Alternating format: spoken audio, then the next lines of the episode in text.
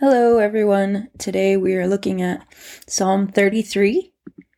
Um, as I was reading this psalm, one, what really one phrase just stuck out to me.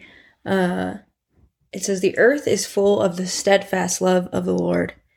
And this whole psalm is um, just talking about, you know, how faithful God is and how good He is and how He's going to come through for you and um, give thanks to him and all this stuff. And in in that is that phrase the earth is full of the steadfast love of the lord.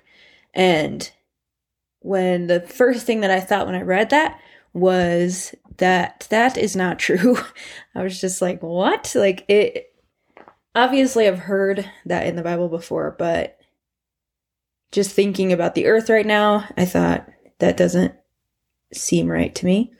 Um but as I thought about it and thought about it in the context of Advent, so we're in the first week of Advent, um, it really just reminded me of the hope that we're supposed to have. Um, like our song as Christians, kind of our battle cry, if you want to use that uh, language, is hope, right? And faith and love. It's not understanding or clarity um, or certainty. Though I do think that there's nothing wrong with trying to get those things. And I think uh, God will give us clarity and wisdom and discernment as we ask.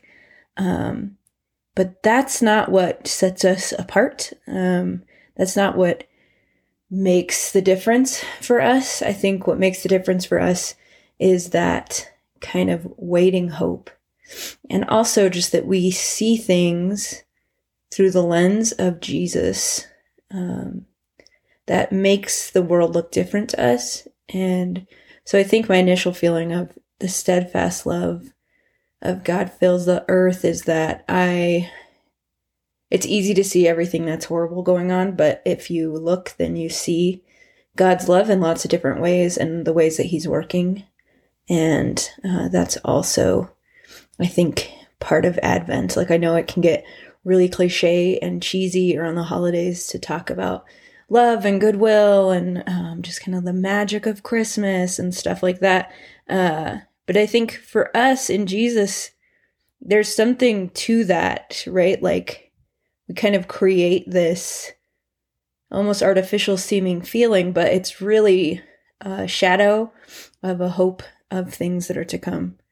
Uh, so maybe we don't see the earth as full of the steadfast love of God. I think it is, whether we see it or not. Um, but I think we'll see it more and more clearly, and we wait for that with hope and expectation.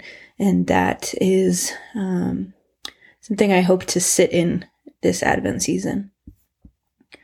Lord Jesus, thank you for your grace and your mercy. Thank you for